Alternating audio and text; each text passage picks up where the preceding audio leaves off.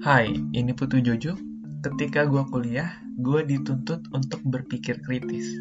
Apa itu sebenarnya berpikir kritis? Menurut literatur Myers dan Dowell tahun 2017, berpikir kritis adalah proses berpikir dengan tidak menyimpulkan suatu argumen begitu aja. Menurut situs study.com, berpikir kritis memiliki tiga komponen. Yang pertama, skepticism atau sikap meragukan. Yang kedua, curiosity atau rasa ingin tahu akan fakta yang sebenarnya.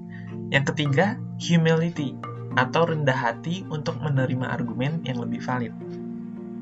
Gua kasih contoh. Ada berita tentang kalung anti COVID-19. Nah, ada baiknya nih, lu meragukan dulu berita tersebut. Benar nggak sih ada kalung anti COVID-19?